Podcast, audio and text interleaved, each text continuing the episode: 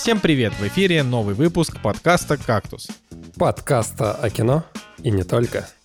И с вами Николай Цугулиев, Евгений Москвин и Николай Солнышко. Сегодня в программе «3000 лет желаний». Новый Джордж Миллер. под Silver Lake, Малхолланд Драйв для миллениалов. Царство Небесное, когда Ридли Скотт еще не растерял величие.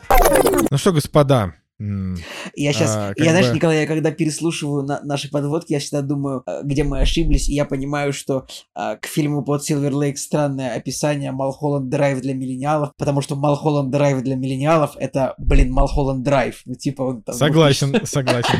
Потому что вообще, если подумать... 2000 года. Он, да-да-да, он вышел тогда,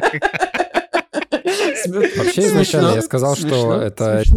Дэвид Линч для зумеров, но почему-то она трансформировалась вот в это. Ну, это потому, что, видишь, Ни- Николай Цигулиев, короче, он этот, он авторитарный, э, авторитарный диктатор касаемо, э, касаемо каких-то вот объявлений, потому что, ты знаешь, как будто нужно пройти quality control of Это э, правда, Николай я, это правда, чтобы объявление, фраза какая-то прошла, была, так сказать, в камне высечена, а, вырублена пером, Да. топором, нужно, значит, Как будто я, бы- я это одобрил, правда. Ай, да, как будто бы, как будто бы всем не плевать. Но тем не менее, тем не менее, значит, э, хочу сказать, что хочу сказать, что мы как бы мы отдаем себе отчет, что в мире происходит полная жопа. Да, мы отдаем. Вообще жопа. Мы, уже, да, мы, мы уже- как бы Я думаю, что даже, может, кто не понимал, уже, уже должен был понять, Да, что... уже, уже, да, уже даже те, кто вообще ничего нет, уже как бы, то есть все как бы, как это называется, все шестереночки, вот все винтики закрутились на, значит, на болтике, вот это вот все произошло.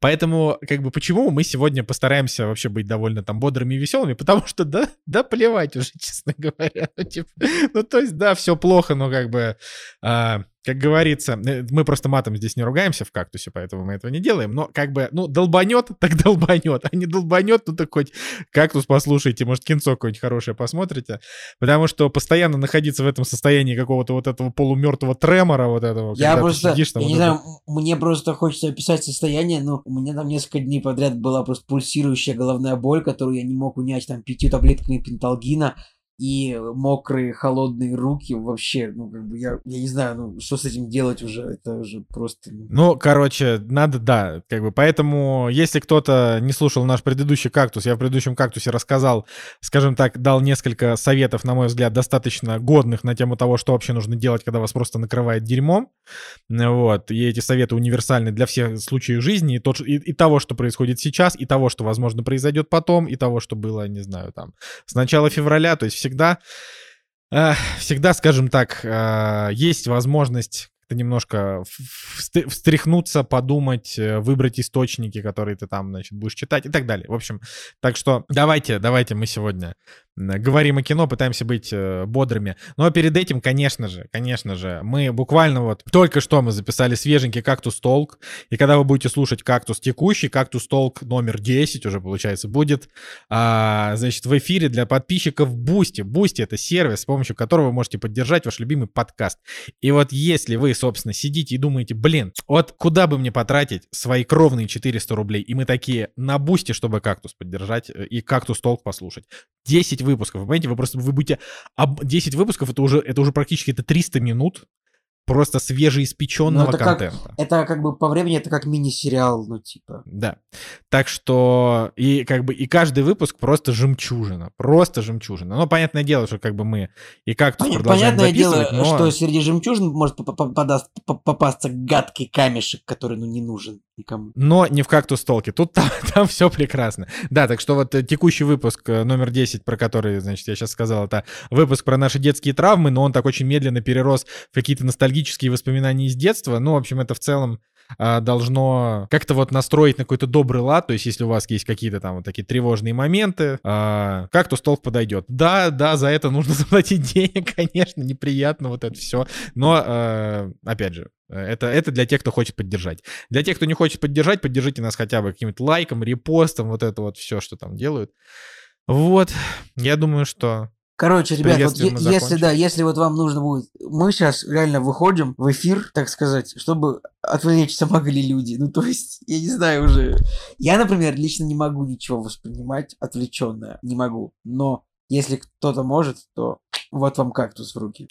Да, так что А, так что Давай, Жень, как твои дела? Слушайте, ну на этой неделе ничего такого на самом деле значимого не произошло, но мы тут э, на фоне всех этих новостей, конечно, тоже посидели, понервничали, все было так э, достаточно тревожно и критично, но в какой-то момент проблемы, они объединяют. Мы позвали тусовку друзей к нам домой, и внезапно друзья пришли. Мы, конечно, прекрасно провели время, пошутили, посмеялись, э, выпустили весь пар, послушали музыку, поели вкусной еды, ну и, короче, это как-то помогло привести себя немножко в чувство, после этого стало действительно полегче. А потом мы в какой-то момент момент поняли, что хотим купить еще себе пластинок. И на этой неделе занимались тем, что реально скупали музыку. И вы знаете, купили пластинку Касабиан и Black Eyed Peas. Какой альбом Касабиан? Черт, вот это хороший вопрос, потому что это Надя купила. А, нет, подожди, Касабиан, Black Eyed Peas и Killers где у них ракушка на альбоме нарисована, самый такой крутой альбом. Вот. А с Black Eyed Peas вообще была крутая история, потому что я такой, значит, думаю, надо бы купить Black Eyed Peas. И, конечно же, прежде всего начал смотреть э, Monkey Business, э, их альбом, и понял, что его вообще нет в продаже. Подожди, а зачем, зачем надо было купить Black Eyed Peas? Ну, ну, это же... ну Жеке захотелось послушать на виниле Black Eyed Peas, Николай, и ты не понимаешь. Не-не, просто Женя говорит, надо было. Я такой думаю, а в чем такая необходимость ему Black Eyed? То есть я бы понял, если бы сказал Джон Бон Джови. Это к вопросу о коллекционировании. Просто, да, в какой-то момент захотелось купить Black Eyed Peas. Я не знаю, ну вот э, понравился Ну, короче, сидишь, ты сидишь и такой, блин, да, Black Eyed Peas. Это озарение, действительно. Маха, маха, маха. Мы с Надей как-то вот, у нас какая-то космическая связь произошла, я только ей сказал про то, что надо бы купить, она такая тоже хоп-хоп-хоп. И я говорю, вот нет этого альбома, его просто не, ну, невозможно найти. Не в России, да, он есть на некоторых других зарубежных площадках, но там буквально совсем немного предложений, и ты его сейчас не можешь купить. Но до этого как бы я никогда не слушал предыдущие их альбомы, и в итоге на Авито продавался один альбом, Элефанк, их предыдущий, когда у них э, Ферги появилась в составе. И, ребята, я так подсел на этот альбом вообще. Очень крутой. Мне кажется, прям я полюбил вот эти два К- альбома. Касабиан, ты какой альбом ты купил? Ты давай иди посмотри на эту пластинку. Ладно, хорошо. Ну, вы можете пока рассказать, э, как у вас дела, я скажу, какой э, альбом. Нет, там история, знаешь, какая была? И Касабиан тоже не купить было, э, тоже нет предложений, и мы только у одного продавца нашли пластинку «Девушка». Она тоже, видимо, в экстренно как бы уезжала из России, видимо, распродавала то, что у нее есть, и вот у нее одной был этот альбом, и она его продавала по одной цене, и даже удалось э, немножко сторговаться и вместо там 4 тысяч купить за 2, что я считаю, что это прям а, вполне неплохо себе. Просто Надя занималась покупкой этого альбома, и как бы она в курсе. Да, можете рассказать, как у вас дела, я пока узнаю, какой альбом. Блин, так сложно. Ну, типа, у нас, у нас тут в гостях, значит, были у меня дело следующее. У нас в гостях были Настины родители. Вот. И Настя такая, значит, она что говорит? Она говорит, что, ну, типа, мы не будем смотреть «Властелина колец», пока не приедут родители, потому что я хочу посмотреть «Властелина колец» с ними. Вот. И то есть это было так, что Настя такая, типа, блин, это же вот как в детстве, когда мы смотрели «Властелина колец», и вот, а, а вот «Кольца власти», это как будто бы вот это вот, значит, такая какая-то вот история, какие-то вот эмоции. Настина мама просто уснула через 15 минут. Настин папа такой, ну, норм. Типа, это было просто очень смешно. Настя такая, ну чё, чё? Вот, ну, как бы в целом, да. А, Блин, я, вот, так, я, и... я так переживаю, когда кто-то засыпает во время просмотра фильма, типа. Настя мне этот, этот щелбан мне отвесила за такую историю. Вот, а я, я, я, я хочу сказать, что э, как бы из-за вот, ну, из-за вот того, что мы смотрели вместе, то есть я, я до этого посмотрел две серии, вот. И третью и четвертую, получается, мы смотрели вместе, и мы их смотрели в дубляже. А, ну, не в дубляже, а как бы в синхронном переводе, потому что, ну, там, типа, а, вообще взрослым людям, скажем так, сложно объяснить, что вот э, с субтитрами аутентичнее. Ну, типа, э, как раз взрослые люди такие, ну, типа, удобнее с переводом, вот мы будем смотреть с переводом. А, и это как бы абсолютно там не претензия, это просто скорее история, вот с которой, ну, как бы с которой надо смириться. То есть вот есть люди, для которых субтитры — это не как бы это не благословение Господне, когда ты можешь смотреть, типа, в нормальном, в, с нормальными голосами еще и субтитры читать, а это как бы вот лишний гемор. Вот есть, а есть перевод, это вот минус Блин, гемор. Никогда так считается, да, что... Я хочу сказать, что, конечно... считается, что, что американцы не любят смотреть кино с субтитрами, типа, вообще, потому что, ну, ты чё вообще с субтитрами смотреть? Или это, Ну, слушай, я стереотип, думаю, или это что- стереотип такой, я даже не знаю. Я думаю, что американцы с большим удовольствием бы посмотрели всякое, э, всякое приколдесное русское кино с субтитрами, чтобы нормально поним... чтобы слышать вот эту вот русскую речь, чтобы понимать, как это звучит. Ну, то есть, э, опять же, какой американец будет смотреть русское кино? Очевидно, тот, который интересуется кино, да, а не тот, а не попкорновый зритель, потому что Или который интересуется Россией. Ну, я бы так сказал, просто интересуется кино чуть больше, чем э, попкорновые блокбастеры. Поэтому я думаю, что им бы как раз тоже было бы интереснее. же, Николай, э, американцы это не... Господи, это не люди из монологов не Нет, ну я тебе про- говорю скорее то, что это ма- массовый зритель, типа, ну вот... а, Блин, ну у нас вот выходит какой-нибудь Тарантино, да, там, условно, однажды в Голливуде, и, ну, можно, можно гарантировать, что вот если в городе там будет, типа, четверть сеансов с субтитрами в оригинале, то люди пойдут в оригинале смотреть. Э, Если какой-то какие-то паразиты в Америке выйдут с субтитрами, мне кажется, даже то, что это оскаровский фильм, на него ну, не пойдет народ. Ну, может быть, ну, тоже, тоже ну, не совсем как бы адекватно Нам нужно сравнивать. произвести research на эту тему. Да, не совсем адекватно, потому что ну, американцы привыкли, что типа все кино снимается у них в целом, типа 9 из 10 фильмов американские, американец смотрит в прокате. И он, наверное, не привык, что там как может быть вообще такая вещь, как типа чужая речь на экране. Не знаю, было бы интересно Ха. пообщаться с кем-то на это, по этому поводу. А, вот, ну да. Ну, и- короче, в данном случае я просто хотел сказать, что э, как бы «Властелина колец. Кольца власти» не в оригинале не надо смотреть, потому что э, прикол в том, что у них же там, там разные вот эти вот расы, у них разные, а, значит, разные акценты, и они, ну, звучат как в сказке. А вот, э, ну, как бы, а перевод, каким бы хорошим он ни был, он, вот, он убирает абсолютно сказочность всю. Даже если это вот родные там голоса, которые тебе нравятся и так далее. Абсолютно реально вся сказочность, она, к сожалению, а, уходит. И мы не будем продолжать наше обсуждение именно как вообще сам сериал, да, но вот это, это, это как бы важно, это то, что, А жаль. То, что надо понять. Да хватит уже, хватит, я уже мы я посмотрел последнюю серию. Пятая же, да, по-моему, сейчас вышла. А, э, там я, я пятую еще не видел. Как Я- меня триггерит прям. Да что тебя триггерит, я не понимаю, господи. Ну смотри ты этого.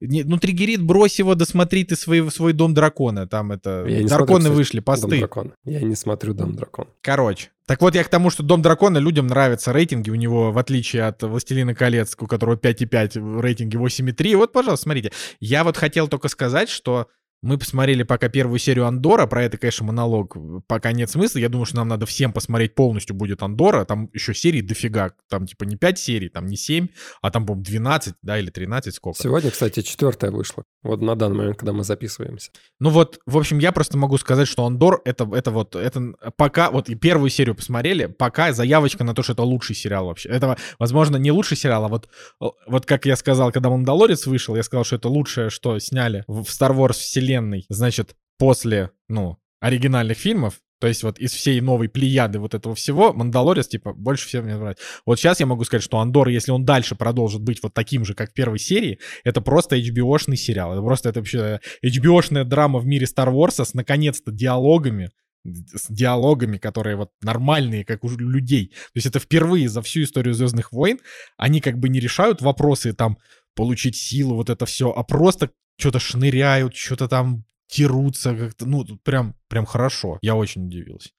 Так что Жека в прошлый раз, если вы не слушали наш подкаст, послушайте, он там рассказал подробно, но я однозначно считаю, что Андор это вот прям надо весь смотреть и обсуждать, когда он закончится. Ну, я тебя успокою, во-первых, все три серии, они на одном уровне, там все с этим хорошо будет. э, Ну ты ему 7 поставил, я не согласен с семеркой. Мне кажется, что это так смело для Star Wars. Это, это практически Breaking Bad в стиле Star Wars. Ой-ой-ой, что-то Но я не про я не про качество сюжета, да, что типа, ну, я имею в виду, что он на серьезных щах, с драматическими героями, с, с хорошим операторской работой. Так и там больше ничего нету пока что. Там за этим ничего больше не стоит. Ну, потому что Жень в сериале 12 серий, а их Ну вышло да, 3. да, в нормальном, да, торопливом, драматическом сериале все так и, и идет. Пока 7, дальше посмотрим. э, Если будет лучше, поставлю другую оценку. Ладно, я сделал research, и, э, господи, альбом э, Kasabian называется 48:13. А, это один из... м, Предпоследний, кажется, он там такой, э, обложечка такая фиол- фиолетовая, розовенькая, да? Да. Нет? Мгм, мгм, мгм. Хорошо, хорошо. Ладно, Николай, как, как твои дела? Да, довольно забавно, э, ты спрашиваешь это у меня, типа, то, что учитывая, что мы уже где-то 4 дня сейчас проводим вместе буквально э, буквально в, в одной квартире. Дела у меня такие, что я сейчас э, уехал в отпуск. Давно планировался отпуск. У нас как было много сделано для этого. Там карточку я какую-то оформил, что-то немножко денежек подкопил, ну, визы, все такое. А как бы изначально отпуск планировался вообще в другую страну, но как бы горизонт планирования, знаете ли, дело такое. Ну и Uh, наверное... Uh, ну, вообще, эта неделя была, конечно, очень интересная. Я думаю, я даже не знаю, просто я бы, наверное, хотел все рассказать, когда хоть что-то может зафиксироваться и устаканиться, но сейчас, ну, как бы, ну, сейчас далеко от этого, но пока что я, значит, все хорошо, мы гостим у Николая и дико тут, дико тусуемся, вообще общаемся, играем э, во всякие веселые игры и смеемся. Э, кино смотрим. Показал я, значит, Николаю Fortnite. Николай заскамил Fortnite. Я просто... Нет, я, я не заскамил просто. Fortnite, я просто, просто сказал... заскамил Fortnite. Я, я, я, я заскамил Fortnite с точки зрения своего восприятия. То есть, ну, я, к сожалению, вот мне... Я люблю игры на серьезных щах в целом. То есть, мне нужно, чтобы там вот прям вот, вот, ну, вот полностью, ну, вообще не отступало вот от того, чтобы вот эта серьезная игра, это у нас сюжет, у нас, значит, серьезная... У нас тут как космическая станция, значит, у нас тут инопланетяне нападают всерьез. У нас тут, значит, вот какое-нибудь э, бюро значит, монстры нападают, мы серьезно от них отбиваемся, это у нас, значит, тут вот, мы тут, значит, греческие боги, мы тут, значит, серьезно воюем, значит, с троллями, без шуток, вот, все серьезно. Fortnite, ну, что там, какие-то скины, то есть, какие-то там Человек-паук, Бэтмен, ну, я говорю, идеальная игра, если бы я был помладше, но я от игр именно хочу какого-то такого изолированного от внешнего мира восприятия, изолированного такого, э, изолированных эмоций, которые вот как бы полностью выведут меня из, из моего мира, в мир этой самой игры, чтобы там было, вот, как я уже сказал, там, не знаю, Prey, Control, God of War, вот это мне, XCOM, что мне нравится. Вот э, Fortnite слишком сильно общается с миром настоящим. Ну, или я, я, может быть, просто я не фанат такого жанра, Николай. Эх, ладно. А, чё, поехали, поехали обсуждать премьерки, недельки. Никто не ждал, но они наступили. Премьеры недели. Друзья, премьера недели. Снова, как всегда, одна и та же фраза в этой рубрике начинается с этого. Короче, 29 сентября, премьерный день у нас э, в стране. И если я на прошлой неделе говорил о том, что куча фильмов выходит, то, по-моему, на этой неделе еще больше всего выходит. Но есть даже интересные моменты, на которые стоит обратить внимание. Во-первых, ретроспектива «Грязь» у нас выходит с Джеймсом МакЭвэем. Шикарный э, фильм, как мне кажется. У меня, правда, внезапно стоит 6 ему сейчас, но я его смотрел в 2013 году, и, возможно, его нужно срочно мне пересмотреть. И как вариант пересмотреть его в кинотеатре. Там, кстати, еще Джейми Белл играет, который в свое время играл в а, Билли Эллиот и Нимфоманка. Ну, грязь, грязь это грязь это хорошее кино. У меня ему стоит 7, но я считаю, что он там на 7,5 где-то. Я, мы его, наверное, мы его не обсуждали в подкасте, потому что подкаст выходит с 15 года, а фильм 2013, но нужно однозначно понимать, что как бы грязь это топ, это по Ирвину Уэлшу, он намного грязь лучше, я бы тоже с, с радостью пересмотрел, но я типа, мне кажется, я 25 раз говорил, что я его с радостью пересмотрел, но так я его не пересмотрел с радостью, потому что, ну, он классный, и самое главное, но я считаю, что для фильма «Грязь» не пришло время, потому что это рождественское кино для начала, да, А это, ну, ты вспомни там это вот это вот все. А, ну, короче, он, он, там все дело происходит под Рождество, там рождественские саундтречки есть в этом фильме. И как бы вот. Ну, он, конечно, трагический очень, но вообще великий фильм. Я, честно говоря, даже забыл про что там э, в фильме, но мне почему-то на память сразу плохой лейтенант э, приходит с Харви Кейтелем. И там, и там Мне плохой. Мне кажется, плохой лейтенант, а плохой лейтенант это вроде с Николасом Кейджем фильм. Не, с Николасом Кейджем это либо сиквел, либо приквел, либо ремейк, я не помню, в 2009 году он вышел, я его, кстати, так и не посмотрел. Ребята, там играл Вэл Килмер, если что. Так, дальше что у нас по премьерам? У нас есть фильм, который называется «Она», режиссер Пол Верховен. У него не очень высокие оценки, но Фильм вышел в 2015 году, и я посмотрел трейлер, почитал синопсис. Интерес. То есть там, а, значит, такая зрелая женщина приходит к себе домой, а тут э, врывается грабитель, насилует ее, но эта женщина полиции, значит, не сообщает и решает э, найти этого мужчину, чтобы его казнить. вот такой синопсис, но по трейлеру выглядит круто. Вот прям реально фильм Пола Верховина, насколько я могу судить, и мне кажется, это даже в какой-то степени интересно. Из э, забавного, значит, если по списку идти дальше, есть фильм, который называется «Охота на ведьм», и там играет Микки Рурк. У него низкие оценки, но в целом прикольно. То есть там время Второй мировой войны, солдаты США попадают в лес э, где-то и встречаются со злой ведьмой, и их там всех убивают. Ну, короче, Микки Рурк там выглядит э, достаточно забавно. Так, из э, нормального есть корейский фильм, который называется «Решение уйти». Тоже посмотрел трейлер, там драма полицейская, но кадры красивые. А, а это от какого-то режиссера известного из корейских, типа там их два, их два или три есть? Я бы сказал, это от режиссера, у которого фамилия похожа на других известных корейских режиссеров. Пан Чхан Ук. ну, то есть ты читаешь фамилию и думаешь, так, это тот известный режиссер или нет? Ну, короче, просто по кадрам интересно. Там, а, значит, детектив расследует смерть мужчины, упавшего со скалы. Это какая-то это что, это какая-то экранизация песни, это какой-то сиквел песни Короля и Шута. Я не знаю, ну, невозможно было такую, такую, такую добивку не подбросить в, в этот э, костюр. Да. Из странного, что пока не поддается оценкам, есть э, франно-бельгийский фильм, который называется «Эра выживания», то есть это фантастика, земля будущего, там все печально, все грустно, но на MDB оценка 7,2, и снимается в этом фильме Эдди Марсан. Так вот, он же играл и в фильме «Грязь». То есть с ним два фильма выходят э, на этой неделе. Да, и «Эра выживания» — это фильм 2022 года. То есть да, то есть он современный. Из того, на что бы я бы не пошел, мне кажется, да. на что бы я бы не пошел, это это тоже современный фильм 22 года, русский, который называется «Мать моего сына». Черт, опять драма какая-то жесткая. Я посмотрел трейлер, нет, спасибо. У нас так очень много драмы в том, что нас окружает. Потом казахстанский фильм тоже пропускаем э, даже не обращайте на него внимания. И внезапно есть еще индийский фильм, который называется «Викрам Веда». Я тоже надеюсь, что я правильно прочитал название этого фильма. Так вот, он супер эпичный, ребята. Там про супер крутого полицейского и супер крутого гангстера, но, опять же, если вы запустите трейлер, эти крутые полицейские, эти крутые гангстеры выглядят просто максимально крутыми. Ну, то есть там крутость на 10 из 10, накачанные, крутые, взрывы. Короче, я бы вот э, посоветовал Подожди, а что ты, а чё ты нагнал на казахский фильм? Может быть, может быть он хороший вообще-то? Я посмотрел трейлер. Mm. Ты смотри, я как бы все через себя прогнал, все эти фильмы, которые есть, я через себя прогнал, и к сожалению, там все грустно. У него очень крутое название «Гляв», но мне кажется, оно не соответствует э, тому, что там на экране будет происходить. Э, ну и все. Вот, в принципе, это все, что из того, что выходит э, на экранах. Ну, да, да. Зато, зато очень интересные цифровые релизы на этой неделе. Да, там просто куча всего интересного. Да, вот. Во-первых, мы тоже еще должны сказать, мы как бы не углубляясь в подробности, наверное, вам лучше на этой неделе уделить внимание цифровым релизам больше, чем театральным. А так сказать, дома лишний раз так посидеть. А, значит, и выходит, во-первых, на Netflix тот самый фильм про Мерлин Монро, который называется «Блондинка». Но у него а- не, не, самые, у него не самые высокие рейтинги критиков. Да, у него не самая, да, не самая лучшая критика. Уже говорят о том, что сам по себе фильм он такой немножко странноватый. А, вот, но как бы говорить могут что угодно, а смотреть мы будем его все равно. Ну, потому что.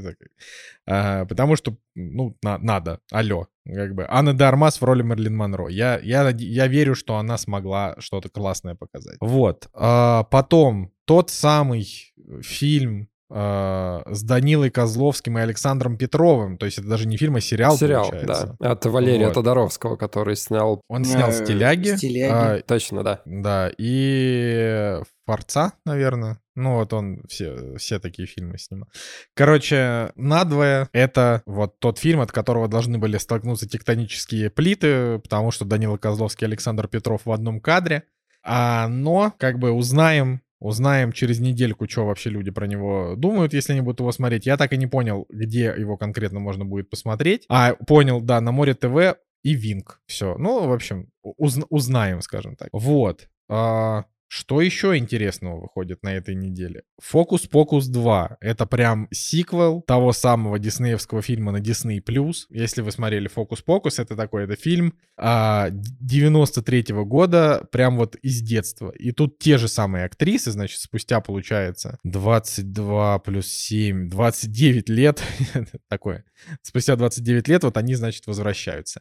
Я не фанат первого фильма, поэтому второй я тоже смотреть не планирую. Я вообще его помню с таким трудом трудом первую часть, фильм про трех ведьм, ам, но я уверен, что мне он не очень понравился в детстве, потому что, я не знаю, мне не нравятся фильмы про ведьм. Потому что ты этот... м, Как это? Тебе, Я- я- тебе не нравится, Я, тебе инквизи- не я, нравятся инквизи- я инквизитор, да, поэтому я не, одобр- не одобряю ведьм. Именно, именно, Окей. та- именно это ты хотел сказать, насколько я понимаю. Да-да-да, ну я хотел сказать немножко другое. вот, а, но вообще реально очень много всего выходит. Самая но- главная премьера на этой неделе, которая называется «За пивом» 2022 год. э, Фильм, который выходит на Apple TV+. Э, Режиссер Питер Форелли в ролях Зак Эфрон, Рассел Кроу, Билл Мюррей. Значит, история про человека, который э, на войне во Вьетнаме решил метнуться за пивом для друзей. И, значит, что там происходило. Мне кажется, это прям фильм-фильм этой недели. Максимально. Я все еще считаю, что главная премьера этой недели это все-таки блондинка, потому что, ну, как бы его много ждали. А вот этот фильм про, про пиво, он как бы он так, типа, внезапно появился месяц назад, да, и, и все таки о. Вот, но потенциально я его все-таки посмотрю, потому что звучит интересно, потому что Зак Эфрон на самом деле хороший актер. Ну, как бы он просто, у него не очень много хороших ролей, но актер он классный. Но единственное, что я вот просто помню последний фильм про Вьетнам, который я смотрел, как бы современный, это был фильм Спайка Ли. Как он там назывался? Что-то там, что-то там про какая-то пятерка. Да неважно. Сейчас, ну это, не, подождите, это важно, потому что люди, люди должны от этого. Пятеро одной крови он называется. The Five Bloods. Фильм, которому я поставил 3 из 10. И как бы у меня, у меня просто есть ощущение о том, что ну, про Вьетнам, возможно, лучшее кино уже все-таки сняли. Ну, здесь э, синопсис такой, смотри. 1967 год. Чтобы морально поддержать воюющих во Вьетнаме друзей, главный герой решает самолично угостить их американским пивом. Поездка, начавшаяся как спонтанная авантюра, корни меняет его взгляды на жизнь и на войну.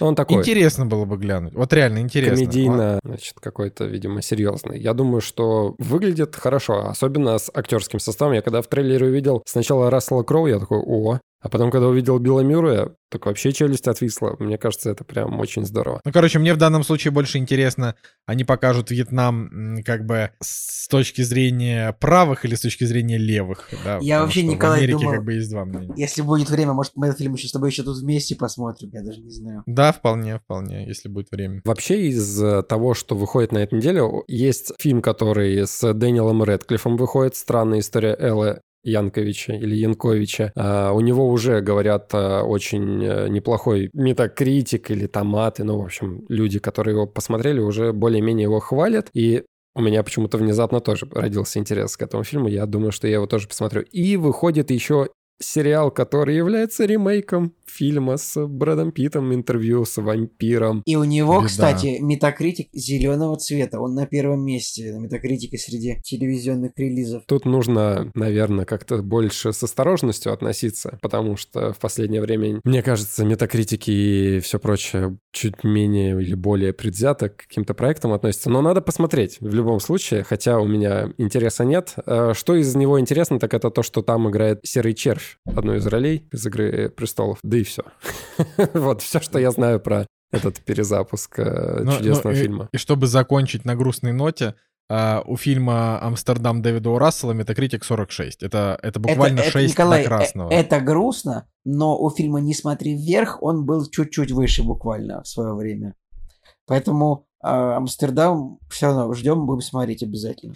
Ну, Я не знаю, мне просто, э, во-первых, э, «Не смотри вверх» Дэвид. Рассел не снимал. Но я понимаю, э, смотря вверх, не смотри вверх, снимал Адам Маккей. Просто примерно то, короче, такой же фильм, потому что это ну, Ну, много, я много просто- актеров, как бы, как бы какая-то по- полукомедийная что-то. Просто вот фильм, вот, у которого типа на постере много крутых актеров.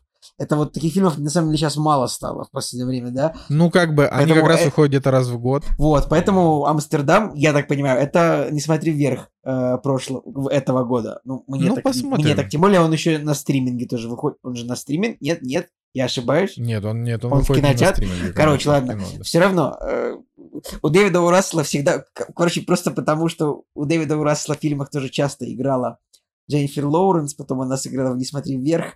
Э, Мне всегда... э, Мне вообще сначала казалось, что «Не смотри вверх» — это фильм Дэвида. Рассела. Типа, когда он выходил, когда вот он был анонсирован, мне казалось странно, что это фильм не, не этого режиссера. Блин, алло, ну ты вообще, Адам Маккей, блин, его снял, который Я, при- намного я лучше, чем прекрасно Дэвид знаю, Рассел, кто как, его э, снял, но по вайбу, короче, кто меня Ну, поймет, короче, я, я недоволен. По Николай, поводу твоим этого вот фильма, этим кстати, сегодня вышла новость о том, что великий ужасный Кристиан Бейл не мог э, нормально сниматься с Крисом Роком в одном кадре и попросил его не разговаривать с ним во время съемок, потому что Ха. Крис Рок его очень сильно смешил. Это смешно, если так. Уилл Смит, Уилл. Смит тоже не выдержал разговора с, с Крисом Роком. Мне кажется, Крис, разговаривать его. мне кажется, что Кри- Крис Рок это вообще просто вот максимально не неприятный и не очень смешной человек, чтобы уж прям.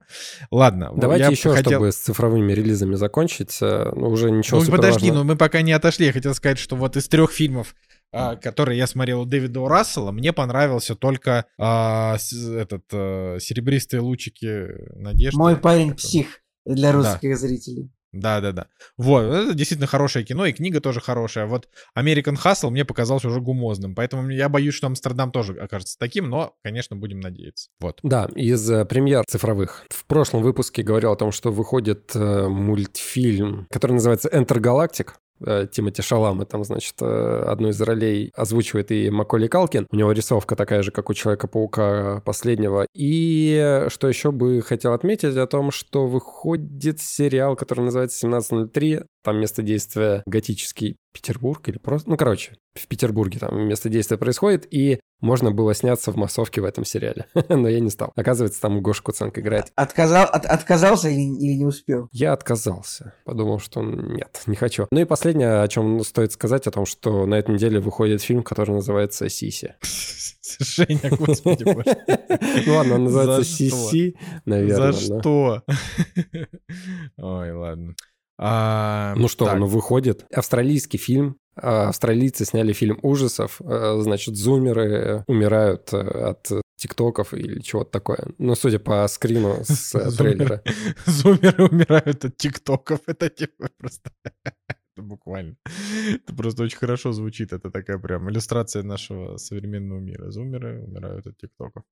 Ладно, а что, что я хотел сказать? Я хотел сказать, что, наверное, Enter Galactic вот действительно стоит посмотреть, потому что очень любопытно смотрится, как минимум. А, как минимум картинка, но в целом, наверное, пора уже дальше переходить. Соглашусь. «Кактус» — подкаст о кино и не только. Мы закончили, собственно, с премьерами, и теперь э, мы обсудим несколько фильмов. А, у нас один общий фильм сегодня на тусовочку, как бы остальные э, с монологами, как обычно. Вот, и первым у нас начнет э, Евгений Москвин и расскажет нам про фильм Ридли Скотта 2005 года. Отлично. Если бы мы с тобой были э, в визуальном контакте, то я бы вот э, реверанс тебе отдал за то, что так красиво передал мне слово. Ну, ты должен был сказать спаси- спасибо, Николай. Э, беру слово. Ну, вот как это. Короче, фильм называется «Царство небесное», Kingdom of Heaven, 2005 год. Это Ридли Скотт, режиссер. У меня в детстве был DVD с этим фильмом, и я не мог нормально этот фильм посмотреть, потому что в детстве он мне казался безумно нудным, потому что вот э, религиозная вся вот эта тематика, она, опять же, в детстве казалось, что чё они там решают, какие-то походы там крестовые, все вот это вот. Короче, в детстве вообще не мог себя заставить этот фильм смотреть, и там, кстати, была даже не режиссерская версия, была обычная кинотеатральная версия, но даже тогда мне казалось, что он какой-то супер нудный, супер длинный, и э, даже несмотря на то, что он длинный, он все равно казался каким-то дико порезанным. То есть у него вначале было рваное повествование достаточно, это я уже тогда даже мог подметить. Конечно, тогда, в детстве, я еще подметил о том, что там экшена вначале практически нет, а смотреть э, два часа вот этих религиозных э, разборок ради того, чтобы в конце посмотреть одну экшн-сцену, короче, вот какое-то такое у меня было отношение Жек, там, Жек, ну пожалуйста, 10. Где-то 15. вот где-то на восьмой минуте твоего мнения о фильме не забудь рассказать нам, пожалуйста, сюжет. Все Да, но это как бы предыстория. И вообще предыстория к этому просмотру текущему, когда вот мы сейчас решили его посмотреть, мы, к сожалению, посмотрели не режиссерскую версию, которая идет э, три с лишним часа, мы посмотрели э, кинотеатральную, которая как раз-таки лежит на кинопоиске. Хотя забавно, что в моем супер большом архиве как раз уже была скачана версия нормальная, но вот так получилось, что мы на кинопоиске посмотрели, э, что посмотрели. Вот, о чем фильм? Фильм о том, что Орландо Блум опять играет кузнеца, как в «Пиратах Карибского моря». С этого фильм начинается, это такой, ха, он опять играет кузнеца. И у него погибает жена и ребенок, и волей всяких приключений он убивает священника, и в этот же момент э, к нему приезжает э, отец. То есть, короче, герой Орландо Блума, он бастард. И в какой-то момент к нему приезжает его отец, говорит о том, что он знал его мать, и говорит о том, что хочешь, вот поехали со мной, я еду в Иерусалим просить э, прощения искупать свои грехи и так далее. Ну и молодой кузнец Орландо Блум он решает последовать за своим отцом, которого, кстати, играет э, Лиам Нисон, вот, и он отправляется в путешествие в Царство Небесное. А тут, конечно, ка- каст тут, конечно, очень хороший. Каст вообще просто бомбический. Когда мы начали смотреть этот фильм, я не заходил на кинопоиск, не освежал в памяти у себя, кто там играет и что там вообще происходит. Да, вот предыстория детства, то, что у меня был этот DVD, она где-то сидела у меня, но мы начали смотреть, и я вообще реально как с чистого листа его посмотрел. Конечно, я помню, что Ридли Скотт режиссер, но вот все остальное, оно у меня в памяти так достаточно выветрилось. А каст здесь такой. Роланда Блум, Ева Грин, Дэвид Льюис, который просто мой один из любимейших актеров. Лайм Нисон, Джереми Айронс, Эдвард Нортон, Брэндон Глисон, Майкл Шин. А, ребята, здесь играет, э, знаете кто? Николай Костер-Вальдау, который... Э, Господи, а сколько Джей- ему лет? Джейми Ланнистер он играл, если что, да. Да, у него здесь А, э, четверостепенная роль. То есть он появляется на 2-3 секунды в кадре. У него то ли шлем, то ли какая-то экипировка. И с моим еще зрением, да, как бы я такой, стоп, подождите-ка, а не Джейми Ланнистер ли это? Ну и мы такие, да не, не, наверное, нет. Если что, кстати, если вы не смотрели фильм «Выстрел, «Выстрел в пустоту» с Костером Вальдау, обязательно смотрите, потому что это хороший очень фильм. Ну вот. Я вот, кстати, недавно скачивал этот фильм «Выстрел в пустоту» и «Шот Коллер», он, по-моему, называется. И я его вбиваю, значит, на рутрекере. На кинопоиске написано 2015 года фильм. Я вбиваю, а нифига. И он а, пробивается только как фильм 2017 года, поэтому вот будьте внимательны. Ладно, возвращаясь Блин, в Жек, «Царство вот небесное». это, вот это да. Ну, Мы, кстати, мы, кстати, с Николаем в кино смотрели этот фильм, я помню. Ой, давно это было. Да, в 2017 году. Или в 15-м, как говорит Кинопоиск. Не-не, в 17-м, 17 Он вышел в 17-м.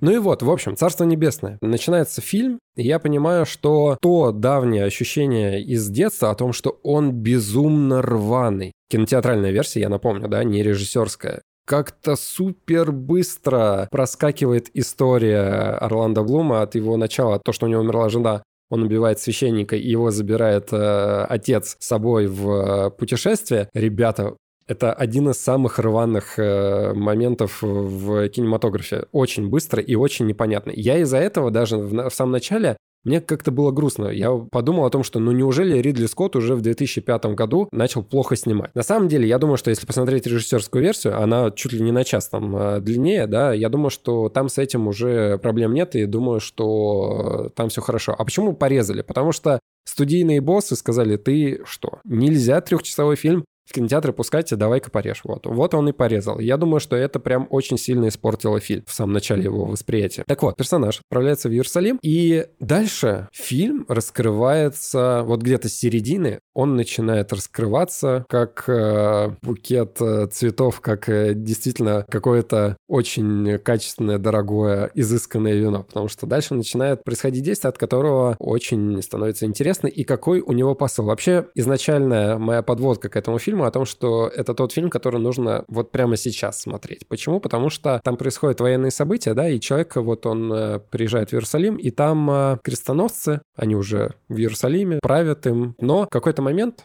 наступают э, мусульмане, чтобы его отвоевать. И перед людьми, самая главная тема этого фильма о том, что перед людьми встает э, вопрос о том, что есть вообще Иерусалим и что он для человека значит. Кто-то подвластен грехам, и э, эти грехи, как бы их не искупить, они уже в них настолько повязли, что они находятся, ну, не в том месте, да, чтобы очистить себя, очистить свою душу и так далее. А персонаж Орландо Блума, он как праведный человек, действует не потому, что вот здесь надо там взятку дать или кого-то убить, чтобы, ну, короче, сделать какое-то зло во благо людям. А он приезжает в Иерусалим и понимает, что именно здесь ты должен вести себя как человек. Вот если ты искупаешь свою вину, то вот, пожалуйста, поступай по совести, по зову сердца, а, защищая слабых и невинных людей. И об этом как бы фильм, о том, что вот если ты поступаешь по чести, по правильному, по доброму, по сердца, защищая слабых, то делай это до конца, даже если вот у тебя все плохо, да. И в итоге персонаж Орландо Блума, он э, с небольшим войском, он э, защищает Иерусалим до того момента, что он понимает о том, что город все равно падет. И там куча всяких э,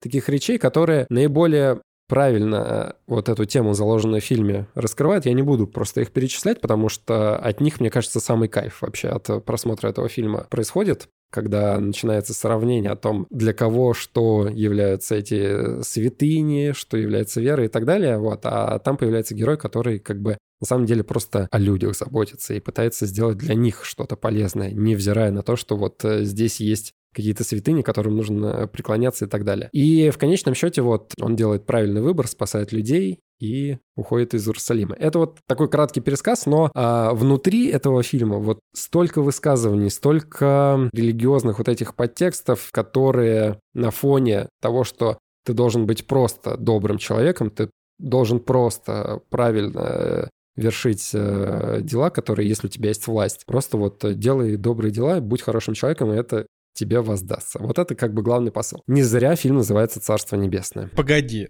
ну ты как, а как актеры-то там вообще? Тут же с таким кастом ты как бы о сюжете говоришь, но актеры же тоже важны. Актеры здесь... Э... Ну типа Орландо Блуму тут 28 лет, например, да. Костер Вальдау там 30, Еви Грин здесь, по-моему, лет 25. Короче, все здесь в расцвете сил, но если про актерские работы говорить, все замечательные, кроме Орландо Блума. Вот у меня к нему больше всего претензий. Да, он э, под конец тоже раскрывается, но в отличие от, допустим, «Пиратов Карибского моря» или э, «Властелина колец», у него здесь э, отсутствуют эмоции, от слова совсем. Ну, то есть э, в какой-то момент ты чувствуешь персонажа, ты чувствуешь его стержень, куда он э, ведет, но вот в основном какая-то отрешенность к этому персонажу, потому что у него нет эмоций, он примерно плюс-минус одним э, лицом отыгрывает все сцены, которые там происходят. И я считаю, что именно Орландо Блум, он именно в актерском плане самое слабое звено здесь. В остальном Ха. просто все на высшем уровне. Потому что Орландо Блуму нужно играть эльфов. Вот он идеально в таких ролях. Короче, я не знаю, почему так получилось. Вот действительно, не знаю, ему бы плюс 50 к эмоциям, и было бы хорошо. Может быть, это задача режиссера такая стояла, да, но я бы, наверное, вот со стороны, как человек, который смотрит фильм, я бы хотел, чтобы он немножко по-другому эту роль э, отыграл и немножко по-другому этого персонажа отразил. Тогда бы зритель, наверное, был бы ближе к этому персонажу, еще ближе, еще бы больше эмоций бы испытывал. Не только из-за того, что какие мысли проговариваются, да, на экране, а именно из-за отношения к персонажу, вот э, с точки зрения ну, просто восприятия, да, и привязанности. Вот во всем остальном Лайм Нисон в расцвете сил здесь, прям крепкий, статный, сильный мужчина, прям м-м, одно удовольствие на него смотреть. Дэвид Льюис — это вообще просто... Вот каждый кадр, где он появляется, ух, как же круто. Но здесь есть еще один момент, который связан э, с актерами очень интересный. Это царь Иерусалима, который страдал от болезни, то есть у него, была проказа. И он, э, значит, э, отличный человек, отличный царь, то есть он э, правил, тоже делал правильные поступки, вот, но он был в маске, то есть его играл актер, который всегда в маске находился. И я не знал, кто его играет. То есть я уже посмотрел после. И когда все кадры были с вот с этим царем, прокаженным в маске. Я думал, блин, как же классно отыгрывает актер. И я даже во время просмотра думал, а кто вот его играет? Я в какой-то момент подумал о том, что актер, который Волан-де-Морта играл, да, я подумал сначала, что, может быть, это Рэй Файнс. Ну, в принципе, мог бы его сыграть. Но нет, его знаете, кто сыграл? Его сыграл Эдвард Нортон. И я бы вообще никогда не подумал, что это Эдвард Нортон его играет. Но он так круто отыграл, да, человека, который без лица здесь. Но вот по движениям тела, по игре взглядом, да, потому что из-под маски только глаза были видны. Просто вообще отвал башки. Очень классно. Ну и, соответственно, Ева Грин, она здесь вообще супер молодая, как всегда. Наверное, женщина, ради которой стоит умереть. В итоге поставил фильму 8, я поставил этому фильму, и всем его советую посмотреть. Ну и прежде всего, конечно, режиссерскую версию нужно смотреть обязательно, потому что там, наверное, все-таки больше всего раскрывается, нет таких рваных моментов в повествовании. Ну, значит, надо сразу сказать людям, что как бы смотрите режиссерскую версию. Да. Ну и, в общем, в текущих реалиях, да, когда у нас такие события происходят, можно кое-какие параллели провести. Да даже не можно, а нужно кое-какие параллели проводить и понимать о том, что должно на самом деле движет человеком, какие искренние чувства. Не те ценности, ради которых кто-то ему говорит, куда идти, за что бороться и так далее. Вот именно как он сердцем чувствует и понимает. Короче, вот именно из-за этого я Думаю, что нужно его сейчас смотреть и проводить параллели в правильную а сторону. А Жека так, норма... Жека так нормально пошел по а, таким пол полуисторическим каким-то пеплумам, байопикам, типа Помпеи сначала было, потом Агора, теперь вот это. Интересно, что дальше Ну будет? да. Какой-нибудь Робин Гуд, Принц воров или что-нибудь, я не знаю. Что. Робин Ну, Гуд по-моему, у. Ридли, у Ридли Скотта же есть Робин Гуд, правильно? Не, ну Ре- Да. Робин Гуд Ридли Скотта, он такой, он супер стерильный, ну, в моем- мне кажется, поэтому. Нужно смотреть э, Робин Гуда с... э, С Кевином Костнером. Там Кевин Ко- Да, Кевином Костнером. Я и говорю, называется Робин Гуд, Принц воров. Что ж, ну, поехали дальше тогда. Да? Да. Жек, а какая оценка ты фильму? Ну, я поставил 8. Я считаю, что это прям крепкая восьмерка. На кинопоиске у него сейчас 7,6, на MDB 7,2. Но в целом, как бы, я думаю, что это объективно фильм на восьмерку. Но, опять же, нужно понимать о том, что зачем вы идете смотреть этот фильм. То есть, если смотреть на баталии и все прочее, нет. Если на контекст и подтекст, то абсолютно понятно, ради чего Ридли Скотт этот фильм снял. Поэтому вот за этим нужно идти. Хотя, конечно же, финальная битва в конце за Иерусалим, она супер такая эпичная. То есть там и взятие стен, разрушение миллионной армии. То есть с точки зрения качества одной баталии сделано все круто. Но она одна, да, и поэтому за этим не особо нужно идти. Вот, а именно за сценарием и за идеей, которую Ридли Скотт здесь, э, значит, отобразил. Ну, режиссерка. да, это три с половиной часа надо, надо найти и посмотреть. Ладно, поехали дальше. Следующий у нас сегодня на обсуждении фильм, который называется «Под Сильвер Лейк». А, в общем, Ну, я да, думаю, что это- Николай Цигулиев. Для начала этот фильм у нас заказал подписчик. Николай, я надеюсь, ты э, вот сейчас прочитаешь название, и имя, потому что у меня далеко залогинен очень Бусти. Однозначно, да. То есть тут надо, тут надо сказать о том, что а, у нас а, есть до сих пор люди, которые раз в месяц нам оплачивают фильм на просмотр, но по какой-то непонятной вообще никому причине, а, значит, не заказывают нам кино. Вот, и тут, значит, э, уважаемый товарищ Кремола а, написал, Йова, можно разобрать фильм под Сильвер Лейк? Он, конечно, совершенно сумасшедший и чересчур претенциозный, но мне хотелось бы узнать, сколько пасхалок увидели вы, дорогие ведущие. Вот, да. Подписался разово на Тарантино ради этого разбора, потом вернусь на толке. А, Спасибо, Норма- дорогой Кремола. Да, Да. Кремола, большое спасибо. Я думаю, нормальный вариант разочек взять Тарантино, чтобы потом вернуться а, к более низкому уровню, под... э, низкому плохое слово, а, к более, а, к, к- к менее обязывающему чему-то э, уровню подписки. А значит, Вы не действительно, представляете, как я был рад, когда эта новость пришла о том, что нам кто-то заказал фильм. Я подумал, Да, давно, блин, такого, наконец-то. давно этого Да не уже, было. да, да, да просто фишка в том, что если бы не- некоторые наши, а, на- на- на- наши до- донатеры как бы просто продолжали нам писать в комментариях или, или вот в сообщениях личных, как это сделал Кремола, мы бы с удовольствием бы смотрели дальше. У нас, у нас штук 10, если не 15 фильмов, мне кажется, наперед уже, так сказать, э, поддержано. Но это ну, тут уж как хотите. Мы можем это воспринимать и как... э, и как добровольные пожертвования в фонд кактуса. Так Ну ладно, что давайте. да, в этот раз мы посмотрели кино. Давайте расскажу о фильме. Короче, самое интересное в этом фильме то, что, ну, что-то как-то, вот я плохо, ну и вообще мы с Николаем сели, его смотреть, мы как-то что-то плохо провели research о том, что это такое. И я так скажу, э, заблаговременно где-то где-то на середине фильма, может на третьей, я говорю, Николай, блин, Николай, а фильм выглядит вот абсолютно так же, как фильм оно, как It Follows, типа, выглядит так, будто снимал тот же оператор. Я такой, Николай такой, да, согласен, я такой смотрю, а это фильм от, от того же режиссера, типа, у этого. э, э, это, короче, и вы должны понимать, что It Follows один из наших любимых фильмов. Э, ну, вот такой, то есть, как бы, вот прям очень сильно любим его. Но и вот было круто узнать, что под Silver Lake это этого режиссера фильм, почему мы раньше на это не обратили внимания, как бы, ну и не подумали сами, что нужно посмотреть, непонятно. Наверное, виной всему рейтинг фильма чет- 6,4. Но мы так понимаем, что народ просто не выкупает очень сильно, а потому что под Silver Lake это, ну, по большому счету, фильм, он по своему смыслу он не как э, It Follows, он как Малхолланд Драйв гораздо больше. Ладно, о чем же фильм?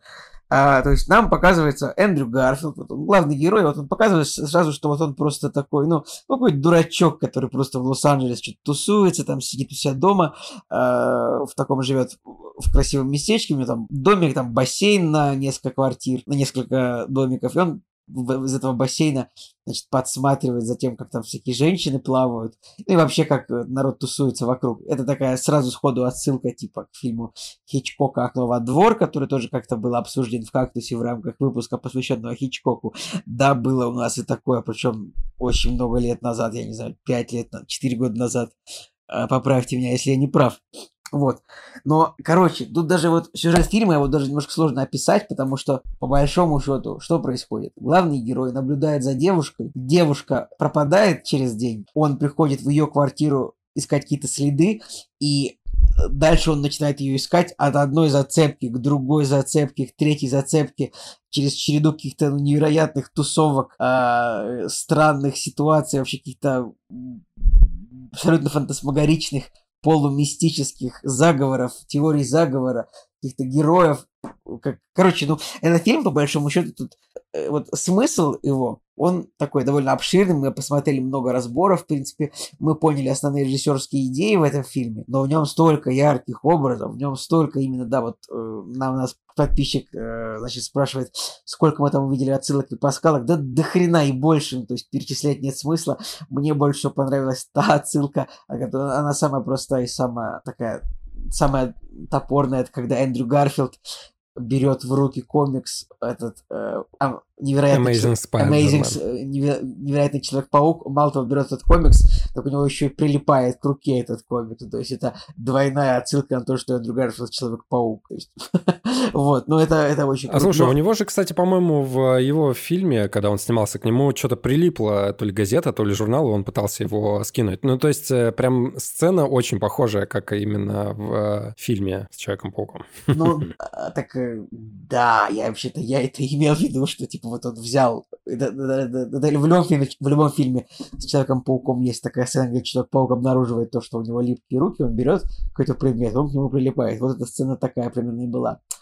А, и как бы вот в фильме реально происходит до хрена всего, просто, просто герой, ну, невероятное путешествие, в конце обнаруживает там заговор, абсолютно тоже невероятный, а, и фильм как бы оставляет какое-то невероятное ощущение, желание его пересмотреть. Ну, то есть он он, наверное, не такой крутой вот в плане, скажем так, в плане решительности и удовлетворения своих как бы сюжетных потребностей зрителя, как, как оно, как It Follows, просто фильм этого режиссера. Но вот как набор каких-то вот э, смыслов, символов, э, загадок, разгадок и вот каких-то похожестей на Малхолланд Драйв и другие фильмы Линча, это просто что-то невероятное. Надо поискать рецензию Линча на этот фильм, мне кажется, ему должно бы это очень было понравиться. Что вы думаете об этом фильме, господа? Я, ну, во-первых, я бы хотел, конечно, сказать, что я ему вообще поставил 9. Я прям от него очень сильно кайфанул. А, и, ну, справедливости ради, я вообще не понимаю, почему у фильма такие низкие сборы, почему у фильма так, такие невысокие оценки. То есть как бы вот фильмы Дэвида Линча, например, да, с которыми вот можно сравнивать под Silver Lake, а, у них да, все равно достаточно высокие оценки, потому что есть своя аудитория. Такое ощущение, что вот этот фильм, он как бы, он никак не промоутился так, чтобы вот та самая аудитория О, да, любителей Линча он не его промо... нашла. Он не промоутился в пабликах фанатов Дэвида Линча. Ну, короче, вот он, он, он там не промоутился, и таким образом получилось так, что на него как бы пошли, ну, условно пошли, я сейчас не говорю даже про кинотеатры, а вот на него наткнулись люди, которые просто любят Эндрю Гарфилда, там, допустим, после Человека-паука, и, может быть, они там посмотрели описание, и по описанию подумали, что это какой-то такой прям вот э, триллер, такой типичный триллер про какой-то там поиск, я не знаю. Но на самом-то деле это, конечно, очень э, впечатляющее кино, но э, как бы, но для аудитории вот тех людей, кто прям реально любит Дэвида Линча. То есть, если вы, например, ждете от него, опять же, я, например, и Линча люблю, и Финчера люблю, и, допустим, как его, господи, Дэнни Вильнева, например, тоже люблю. Почему я там сказал? Потому что и Финчер, и Вильнев, и Линч, они снимают своего рода триллеры. Вот. А, но есть люди, которым нравятся только триллеры вот такие более стандартные, что там что-то напряженное происходит, но понятное. А как бы под Silver Lake это не фильм, в котором происходит что-то понятное. Это фильм, который, он как бы деконструирует, деконструирует жанр, даже вот деконструирует, короче, все жанры, в которых он пытается выступить. То есть он немножко смешной. Ну, тут есть как бы определенные юмористические моменты. Он немножко жестокий он немножко странный, он немножко детективный. И как бы, и вот все, что в нем есть, оно все переживает такой вот какую-то такую модерновую обработку. То есть чаще всего, например, в фильмах такого жанра тебе как бы не, ну, фильм э, с открытой концовкой, тебе не рассказывают, чем закончилось. Главного героя ведут, ведут, и в итоге он либо скатывается в какое-то безумие, а, значит, э, либо там вообще происходит нечто просто абстрактное, условно. Да? Это, это, это часто, часто происходит в фильмах подобного жанра.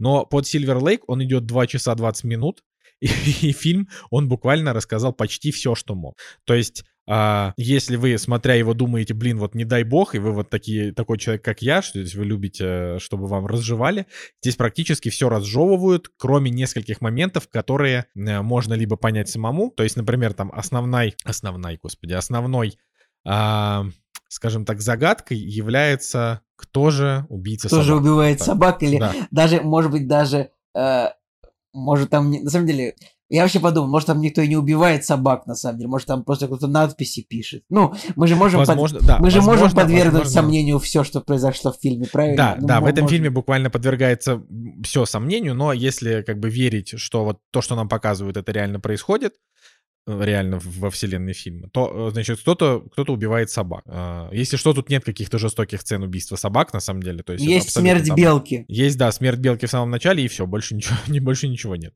Ну вот, значит, и, собственно, вот есть некий убийца собак, и как бы и у нас с ребятами, когда мы смотрели, у нас возникло как бы предположение практически сразу же, просто такое рандомное предположение. И по итогу, когда мы посмотрели ну, на самом деле, обзоров... оно было самое очевидное, оно и подтвердилось, ну, честно Да, говоря. да, и вот как бы самое очевидное и подтвердилось, но опять, оно подтвердилось, фильм вам никак об этом не говорит, вот это самое крутое.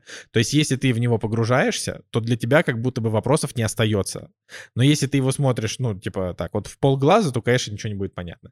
Короче, прикол в том, что под Silver Lake это настолько охренительное кино, что все нюансы все чеховские ружья, которые развешиваются, они все выстреливают. Вообще все. То есть это вот, ну, это буквально, а, ну, то есть вот фильм такого уровня, что вот он там пришел, значит, на, ну, во-первых, там полфильма отсылки к Хичкоку, потом около какой-то могильной плиты большая надпись Хичкок. Но да это нет, там вот, это невероят, понятно. невероятное Ну, количество отсылок, там еще, ну, как бы, фан фанатам Нирвана, наверное, будет по кайфу, то, что там, во-первых, Да, да. а, ну, вот весь фильм это, по большому счету, большая отсылка тоже к альбому Nevermind, где к песне, в общем, Да, вот да, да, да. больш- Но- но, обложка типа- альбома песни, ну, то есть, видимо, видимо, будем предполагать, что режиссер фанат этой группы, как бы, и все такое. Да, но, но моя мысль, моя мысль была именно вот про то, что про чеховские ружья. То есть здесь, допустим, вот есть момент, а, ну типа вот, вот эти тусовки. Он постоянно ходит на тусовки, он постоянно встречает одних и тех же людей. Вот однажды он появляется на тусовке, и, значит, встречает, э, и там люди на кладбище смотрят кино. И там в этом кино играет две актрисы. Одну играет Сидни Суини, кстати,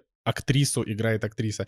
Кстати, а вторую знаешь, Николай, я... мы пропустили, кстати, вот в этом кинотеатре, где люди смотрят кино на улице, я так понимаю, режиссер переснял какой-то свой собственный первый фильм для того, чтобы этот фильм вставить в свой следующий фильм. Ну, это, кстати, э, если это так, то это совсем кайфово, но даже и без этого тоже хорошо. В общем, вот там вот играют как бы этих двух актрис в этом фильме, которые смотрят люди внутри этого фильма. Там играют две девочки. Значит, и вот главный герой смотрит на фильм, оборачивается назад и видит двух этих девушек там с каким-то чуваком. Он с ними заговаривает, они ему что-то отвечают. Значит, э, все, на этом, на этом они прощаются. Потом э, абсолютно случайным стечением обстоятельств он видит, что этих девочек, которые действительно актрисы, можно еще и как проституток себе заказать. И он, значит, заказывает одну из них для того, чтобы продвинуться в своем расследовании. И он с ней общается, потом он Значит, спустя какое-то время он оказывается на еще одной тусовке, где снова она есть, и она, он уже просит у нее помощи, да, там какой-то определенный. И вот как бы здесь постоянно вот куча таких вот маленьких заделов, то есть если герой что-то заметил, с кем-то заговорил, что-то ему поведали, вот это все откладывается где-то вот, э, и, и ты по ходу фильма, ты такой, так, подожди, а он еще вот это должен сделать. Или там герою говорят, тебя, вы, типа, тебя выселят через 4 дня, если ты не заплатишь. И ты как бы весь фильм проходит ночь, ты такой, так, у него два дня осталось, а он по-прежнему денег никак не заработал. И ты, ты постоянно у себя в голове как бы про вот его, его шаги ты как-то продумываешь и так далее. И, ну, и самое главное, что концовка не разочаровывает вообще нифига. То есть она, она, вся, она такая же необычная, как и сам фильм. Поэтому я просто в шоке от 6.4. Это в таком же шоке, как и от 6.2 фильма It Follows. То есть это буквально, это чувак гений. это просто... Это Блин, вот ну, как... у него реально он... два фильма гениальных, хотя вот ему уже 48 лет, как бы я надеюсь, что он еще... Он, много- он всего снял два фильма, всего Да. два. Нет, нет, еще у Да. него есть фильм, который наз- мультфильм э, 90-минутный, который называется «Миф об, амери- об американской вечеринке», видимо. А, нет, это, это, это не мультик, это фильм все-таки. Ну, просто вот он... Это три, э, три фильма у него, вот. И вот этот фильм, он был переснят, сцены его, я так понимаю, и показаны вот в под Сильвер Лейк. Вот это, кстати, ин- ин- интересно, кстати, взглянуть. Да, да, согласен, три фильма. Вот, Джек, ну ты ворвешься как-нибудь? Да, конечно. Во-первых, я просто безумно рад сначала того, что нам посоветовали фильм, а потом, когда я начал смотреть фильм, я подумал, о господи, какая же крутая рекомендация. То есть интересная. И просмотр самого фильма, он э, полностью сопровождается интересом. Не было желания даже на паузу поставить, потому что он, во-первых, и качественно снят. Все отсылки, да, которые ты видишь, тебе интересно, но, опять же, мне кажется, это второстепенно по сравнению с тем, как именно подается материал. У меня вначале было ощущение, то есть я начинаю смотреть фильм, и я такой, именно первые там 30 минут, наверное, фильма, у меня было ощущение, это как будто если бы que Эдгар Райт и Дэвид Линч э, решили бы вместе снять какое-то кино, потому что абсолютно Дэвид Линч и тысяча отсылок, э, да, которые и «Красные шторы», и «Совы не то, чем кажутся», и музыка какая-то, ну вот э, стилистически как-то очень похожа, и еще, и еще, и еще, и какой-то вот именно жанровый э, такой стиль, который мне немножко даже напомнил э, чуть ли не Скотта Пилигрима, ну или я на Эдгара Райта как-то, да, думал.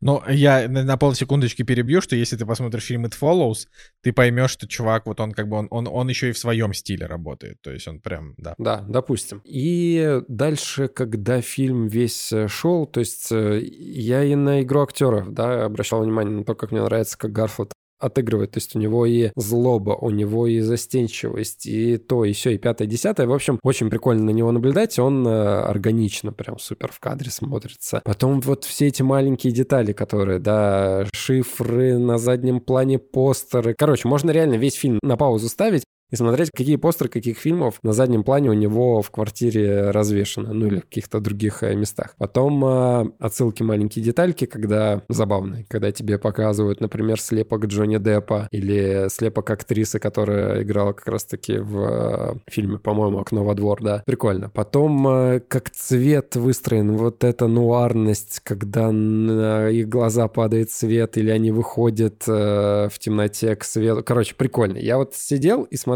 и думал о том, что это же вот прям то, что я люблю. И музыка, кстати. Вот, наверное, самый или один из самых главных плюсов этого фильма — это его звуковое сопровождение. А, Там же очень круто, то, что там э, специально группа для создана группа для сюжета фильма, которая еще и записала ну, ряд песен, которые тоже являются частью сюжета, у которых есть свой композитор, ой, как все это интересно. Да блин, это все, и такая музыка там кайфовая. Вот эта группа как Jesus and the Brides of... Of Дракула. Иисус Дракула, и невесты. Дракулы, да. Да, но я бы, наверное, все-таки больше имел в виду именно звуковое сопровождение, которое сопровождает героя все это время. То есть классические какие-то вот нуарные фильмы. Он идет туда, и музыка такая напряженная. Прикольно вообще. Я сидел, смотрел, думал, какой же эстетический кайф я получаю от того, что я вижу. И это как раз-таки то, что я люблю в Дэвиде Линче. Да, когда ты смотришь какой-нибудь условно Twin Peaks, как персонажи органично выглядят в кадре, как вот э, повествование течет интересно, это прикольно. Вот, но э, во всем этом есть и второй момент, который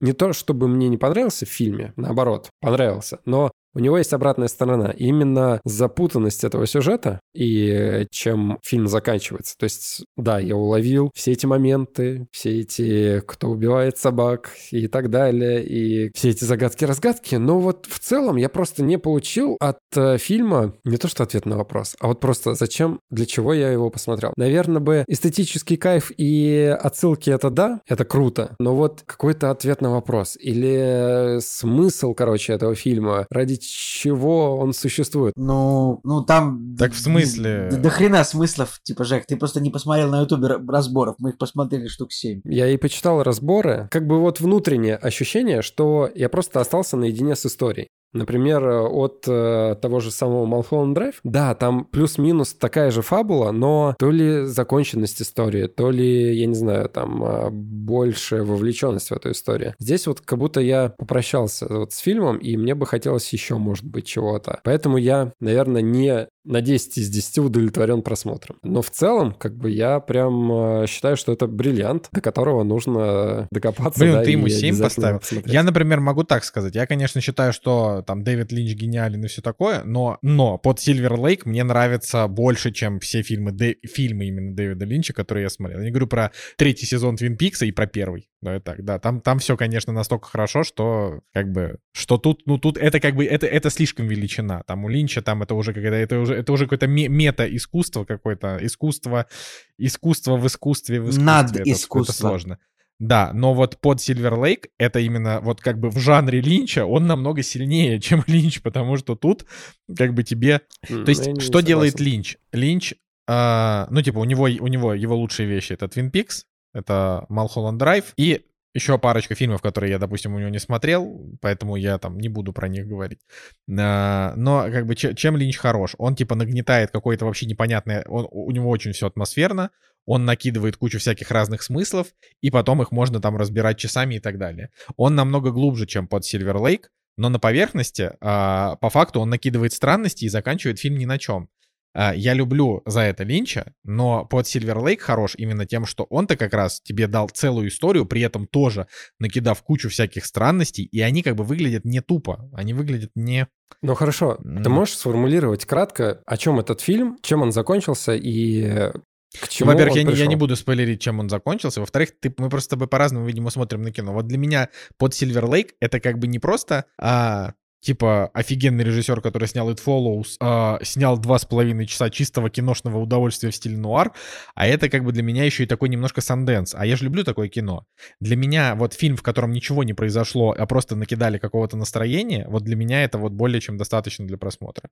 А тут это как бы еще и такое количество на тебя Ну, ну тут, Вываливают. блин, ну в этом фильме как бы и сюжетка очень крутой. То есть прям интересно, ну, очень-очень интересно все Ну, вот короче, вот. все хвалят достать ножи, но этот фильм интереснее, чем достать ножи. В А нем по- намного а в больше чём- вот этих чеховских ружей. Да, достать, достать ножи просто, ну, просто детектив, по-моему, даже не, очень даже интересный. Ну, Этот не, ну я фильм- имею в виду, что... гораздо, гораздо лучше. Вы чего вообще? Короче, я просто к тому, что достать ножи я на минуточку... Я почему я его вспомнил? Потому что недавно его как раз там тоже Настя пересматривала, я рядом посидел. А, типа, я помню, как я посмотрел достать ножи, поставил ему 7, я получил от него, в принципе, удовольствие, но это такой простенький детектив. А потом, потом я посмотрел хороший видос, в котором а, рассказывается о том, как достать ножи развешиваются чеховские ружья. И я подумал, да, да, это действительно круто, это то, что я не увидел в первом просмотре, и вот именно конкретно из вот это, из-за того, как были развешаны чеховские ружья в достать ножи, ему можно там даже на бал выше ставить. Но в целом фильм такой не супер развлекательный, с довольно простенькой такой историей, там интересно завершенный. А вот под Silver Lake это действительно тот фильм, в котором чеховские ружья, их просто тьма, там ружье на ружье, там автомат на, на пистолете, их, их так много, и они все, все вот под конец ты их замечаешь, то есть это как бы фильм, он и для простого зрителя, простого в том плане, а, который не хочет сильно заморачиваться, потому что ему все равно все разжевывают. Но он и для замороченного зрителя, для того, чтобы видеть все вот эти вот отсылки, значит, на все, что есть. Нам, кстати, вот Кремола как раз спросил, много ли отсылок вы найдете. Мы в целом поперечисляли, что этот фильм это вообще как бы вот это одна такая большая отсылка, но в отличие там от... Николай, это не Фильмы, одна которые- большая отсылка, это отсылка в квадрате, отсылка в скобочках, отсылка там вот разделено на отсылку и умножено на отсылку. Да, да.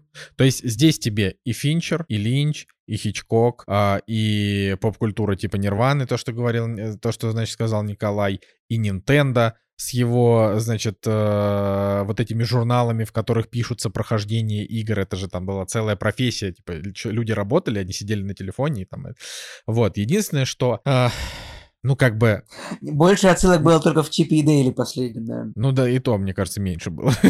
я, даже не, я даже не уверен.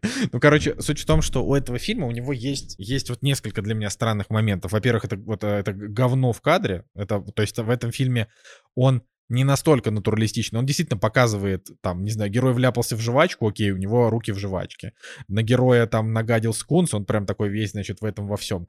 Но но не настолько, чтобы показывать крупным планом говно. Вот это просто, это не то, чтобы это меня Николай, что-то ты, поразило. ты к этому говну прицепился. Не-не, оно меня не то, что поразило, просто если бы меня спросили, что, что тебе показалось странно, мне показалось, что фильм, он такой весь на такой нуарно-меланхоличной атмосфере, а тут говно. Я такой, ну ладно.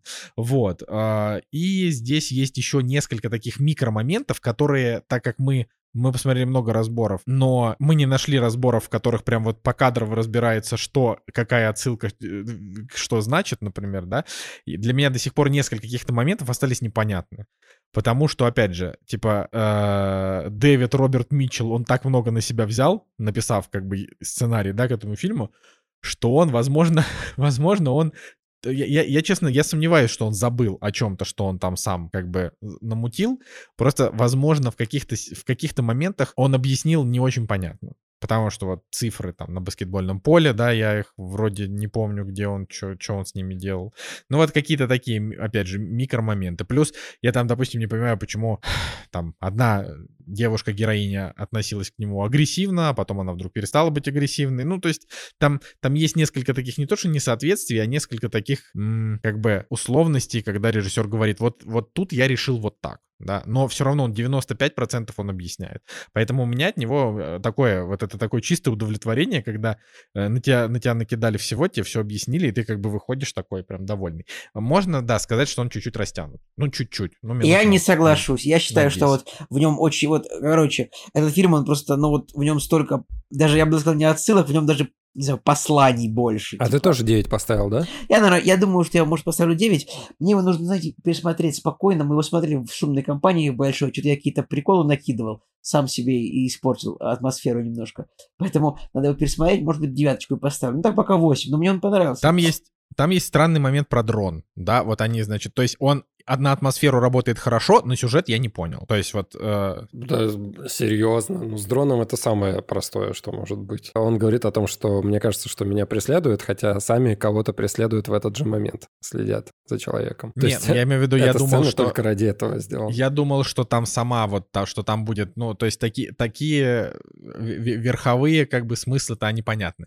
Но вообще, короче, Жека, да, так как ты ему поставил 7, это значит, что он тебя не то чтобы прям сильно восхитил, ну, типа 7 это норм. Не, не, я вот все-таки это... хочу, мне кажется, конкретизировать. Смотрите, вам понравилось из-за наполненности э, в фильме всяких отсылок, пасхалок и прочего. Это хорошо. Я хочу конкретизировать, что мне не хватило конечная идея о том, что, чувак, столько всего на самом деле существует, а ты вот э, в конце как бы расслабься просто, посмотри на себя со стороны и Просто расслабься. Ну, короче, мне вот этого посыла не очень хватило. Прикольно, когда есть э, чеховские ружья, как вы их называете, есть э, отсылки и так далее. Да, Жек, да, это, это, это именно мы придумали такой термин. Да. Ты говоришь, как это... Ну, просто... Э, это Николай любит, я, я, я не люблю этот термин, кстати. Просто мне всегда хотелось бы, чтобы смысла, для чего это на экране происходит и зачем это прописано, его было бы больше. Я вот этот смысл, он для меня не такой весомый оказался. Да, это прикольно, прикольно, реально.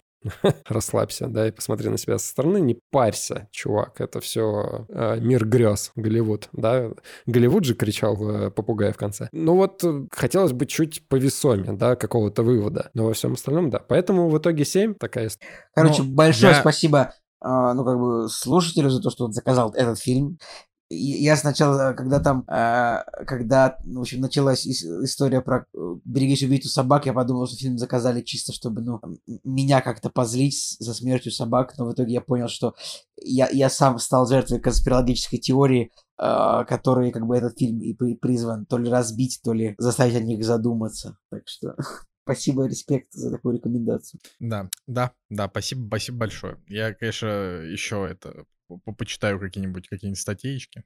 Посмотрим. Да. Ладно, да. Блин, у нас такой, конечно, бурный разговор получился про под Silver Lake, что я, честно говоря, не то чтобы я хочу прям как-то очень много рассказывать про 3000 лет желаний, но тут, конечно, прям вот быстро в две минуты это не, не, не запихнешь. А, значит, 3000 э, лет желаний — это фильм, который снял Джордж Миллер.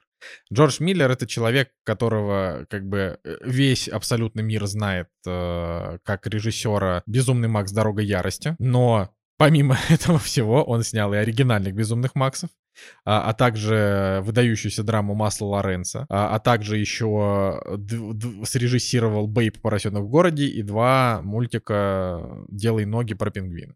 То есть у чувака странная очень карьера кинематографическая. Он как бы выступает в разных жанрах и пытается себя как-то, значит, в них реализовать.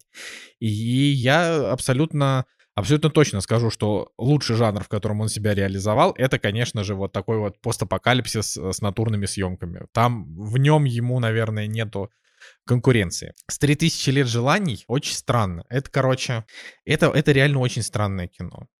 И оно интересное, достаточно увлекательное. А, и есть просто такой фильм, который называется «Запределье», если, может быть, вы смотрели, который называется по-английски The Fall. Господи, он про то, что... Про то, что, значит, э, вот этот The Fall, про то, что там какой-то чувак, значит, э, папа получил травму, и в больнице он рассказывает фантазии свои, и они как бы визуализируются. И вот «3000 лет желаний» — это примерно, примерно такое же кино. Но, в общем, какой тут сюжет? Тут, значит, следующий сюжет. Главная героиня, которую играет Тильда Свинтон. Я, кстати, тут, тут надо сразу, конечно, выделить, что э, Тильде уже 61 год, а выглядит она вот на 40. То есть она очень хорошо выглядит. Но, опять же, именно с точки зрения, с точки зрения того, что она как будто ведьма, которая... Так она же вампир. Выглядит, да, да, она выглядит как вампир, вот как, как это, как ведьмичка. Вот она такая. Выживут только а, любовники. Вот. А, значит, Тильда а, играет персонажа, которая Сейчас я посмотрю, как ее зовут, потому что я уже, уже забыл. Ее зовут Алитея. Да, это такое интересное имя. Значит, а, Алитея, она, как в описании написано, что она лингвистка, но она называет себя нарратолог, типа в, в фильме. То есть она занимается как бы изучением историй и, э, значит, и вот она рассказывает о том, как формируются истории, мифы и прочее, прочее. И, ну, сюжет начинается с того, что она прилетает в город Стамбул, чтобы прочитать лекцию. Стамбул прилетает, ей... Николай, популярно да. в последнее время. Да, да, она прям это, прям на острие. Значит, э, прилетает в Стамбул и э, читает лекцию. На лекции у нее случается... То есть сначала по прилету у нее случается глюк, потом у нее случается на лекции глюк, ей, как, короче, вот какой-то какой призрак там ей кажется, и она, значит, там теряет сознание. А потом она, это буквально там сюжет довольно быстро происходит. Значит, потом она со своим другом, он говорит, у тебя точно все хорошо? Она такая, да, да, все нормально. Она вообще такая довольно такая энергичная женщина, скажем так, э, которая, ну, типа такая, энергичная, себе на уме, вежливая, спокойная, она такая вот, очень, скажем так, она четко понимает, что она хочет от жизни, вот это очень важно, но она, типа, не персонаж, который символизирует там сильную независимую женщину, хотя это тоже, а, но она скорее вот такой вот как бы э, вот этот ее характер, он написан таким образом, что она как бы она открыта всему и не очень удивляется, потому что она как бы эту жизнь она уже поняла. Мне этот мир абсолютно понятен. вот. а, и она идет со своим, значит, товарищем в какой-то, значит, э, в какой-то магазин типа барахолки и покупает там такой стеклянный сосуд, а потом в номере уже в гостинице из этого сосуда вылезает джин которого играет Идрис Эльба. Вот. И он ей такой говорит, у тебя там есть, типа, три желания, я, я тебе их выполню. А, и она начинает с ним рассуждать, типа, такая, блин, я вообще не уверен, что мне вообще нужны какие-то желания, у меня, в принципе, все нормально, как бы, я, я ничего особо не хочу. И он начинает ей рассказывать историю, то есть у них заводится диалог, и он ей рассказывает историю о том, как, значит, три раза в его жизни его на очень долгий срок, в общей сложности как раз 3000 лет, его как бы, как его затачивали в сосуды. То есть вот он рассказывает история номер один, она там достаточно короткая, после там в конце которой его поместили в сосуд, бросили там на дно океана и прочее. Потом там история номер два, как он там спустя там, по-моему, 2000 лет он снова оказался на свободе, потом снова, значит, пропал, и потом там спустя еще, по-моему, там 500 лет и так далее. Ну и далее у этой истории есть еще такой как бы, ну, как бы финальный этюд, который он абсолютно спойлерный, поэтому я рассказывать ничего не буду. Вот. И вот если, э, как бы если спросить, что в этом фильме вообще любопытного, да, то есть почему его интересно смотреть. Вот истории, которые рассказывает Джин, они прикольно сняты, очень ярко, там интересные хотя очень банальные, но при этом интересные персонажи. Это так довольно, опять же, любопытно срежиссировано. А, вот, но по большей части это прям вот проходняк. То есть я ему поставил... Я ему поставил 7. Он как бы, он красивый, яркий, он такой вот, то есть, короче, сейчас. В общем, вот этот фильм, он про сторителлинг, и в нем вот есть несколько хороших историй. И вот ради этого, наверное, стоит посмотреть, потому что, ну, как бы фильм с хорошими историями, классно снят. А, там бюджет у него 60 миллионов, ну, как бы он там весь ушел, видимо, вот на вот эти вот флешбеки Джина из там прошлых лет. А, ну, это такое, как будто бы, я даже не знаю, это какой-то такой принц Персии слэш Алладин слэш что-то такое, вот, вот. И как бы каждая история, она такая немножко, немножко такая сказочная, а в ней, опять же, там такие какие-то очень странные персонажи, иногда очень странный исход у самой там ситуации. Вот, но как раз вот, а, когда он заканчивается, ты такой думаешь, ну, я как будто бы не совсем понимаю, почему Джордж Миллер вообще взялся за этот фильм. Он, он вот, э, для меня он оказался не слишком глубокий. То есть это как будто бы какая-то такая современная фэнтези, просто ради вот того, что а что бы мне не снять фильм, пока у меня там, не знаю, декорации для Фуриосы строятся. Ну, как-то, ну, как-то не знаю. Такая мораль какая у фильма, смысл, что он в себе ну, несет? он про любовь, он про любовь. Вот, то есть это, это, это прям, эта история кон- конкретно вот прям про любовь. То есть он, э, пока он рассказывает ей истории, она проникается его историей, значит, какие-то начинает к нему испытывать чувства. Плюс вот э, все вот эти вот три заточения, которые он испытал, он их испытал как раз из-за своих, скажем так, привязанностей к каким-то женщинам. То есть вот mm-hmm. он он, он, испытывает, он испытывает любовь, а потом женщина так или иначе его каким-то образом подводит. И как бы вот Тильда Свинтон, да, она тоже его немножечко подводит, там, ближе к концу, но в конце она как бы понимает, что, э, что как бы она так немножко эгоистично себя с ним повела, и она получается, как бы поступает с ним в итоге хорошо. Вот. А вот предыдущие его, значит, три женщины и вот эти три тысячи лет с ним поступали вот не очень хорошо. То есть он как бы, он наоборот старался как бы изо всех, то есть он, он, он типа был хороший, хороший человек, не знаю, хороший джин, да, э, не такой, которому вот ему надо скорее выбраться и исполнить три желания, чтобы ему даровали свободу. Конечно, ему этого хотелось, но э, первоначально им, э, им двигало такое прям исключительно филантропическое чувство. Он хотел, очень сильно хотел помочь, чтобы все было хорошо, но все шло задницей. Вот, то есть. И, ну, вот реально истории внутри его, его повествования, они классные. Они, правда, а, они, они, правда, очень интересные. И фильм, самое главное, в общем-то, коротенький, он идет всего там 100 минут, 100, 106. Вот, э, довольно быстро заканчивается. Из-за этого как бы не ощущается какой-то большой глубины, но вот как будто бы ты посмотрел какую-то вот такую притчу. Именно поэтому у него и такие невысокие оценки, потому что очевидно, что от Джорджа Миллера ждали либо чего-то прям сильно масштабного, чего тут нет, а, либо чего-то сильно глубокого, чего тоже нет. То есть как, как будто просто вот вот история с такими немножко необычными, значит, декорациями о том, что любовь должна быть не эгоистичной. вот так. Да, ну, ну и, наверное, нужно понимать о том, что этот фильм, он абсолютно, видимо, какой-то э, независимый. Там вроде есть, конечно, в списке студий производства Метро Голден Майер, но учитывая, что он вышел у нас в России, да, и каких-то маркетинга у него практически не было, а сборов тоже не было. Такое ощущение, что вот кто-то зачем-то его снял. Кто-то зачем-то его снял, на каком-то, может быть, этапе там были были варианты его продвигать, потом кто-то посмотрел его и такой, да, это мы, это мы, это никто не пойдет смотреть.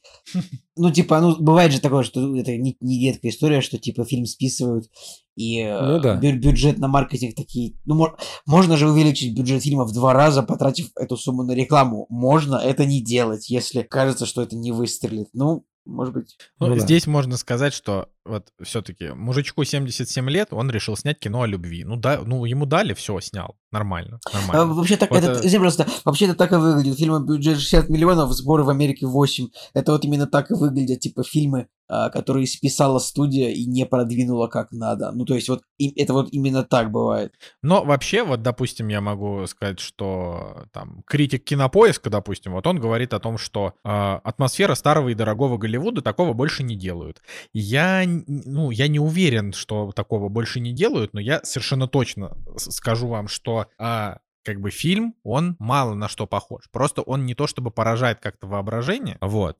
Uh, у него есть там отсылки, у него есть вот там, не знаю, некий а Алладин и, и, тире принц Персии, слэш принц Персии как бы внутри него находится. Вот, но, в общем, я, я, я не стану его прям советовать к просмотру, вот прям так активно, но он как бы он неплохой. То есть, э, в плане, он даже хороший.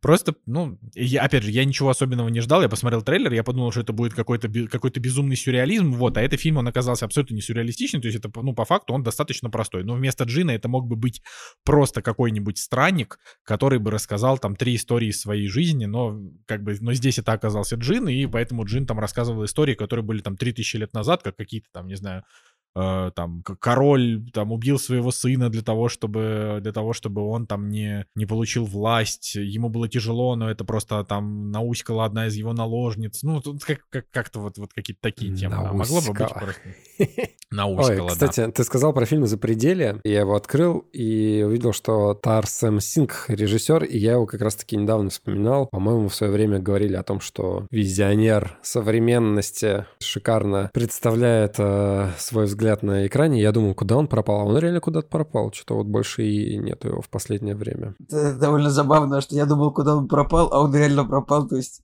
я думал, ты даже ответ. Ну, типа, они, они посеешь еще больше сомнений. Просто пропал. Просто пропал, да. Да, ну чё, я думаю, что на сегодня можно, можно закончить наш подкаст. Ну вот, получилось неплохо, много поговорили. Согласны, господа? Я считаю, да. что вполне хорошо. А, надеемся, что реально помогли кому-то а, этим вот диалогом. Да и себе тоже немножко помогли. Окей, с вами был Кактус, меня зовут Николай Солнышко. Меня зовут Николай Цугулиев. И Евгений Москвин. И всем пока.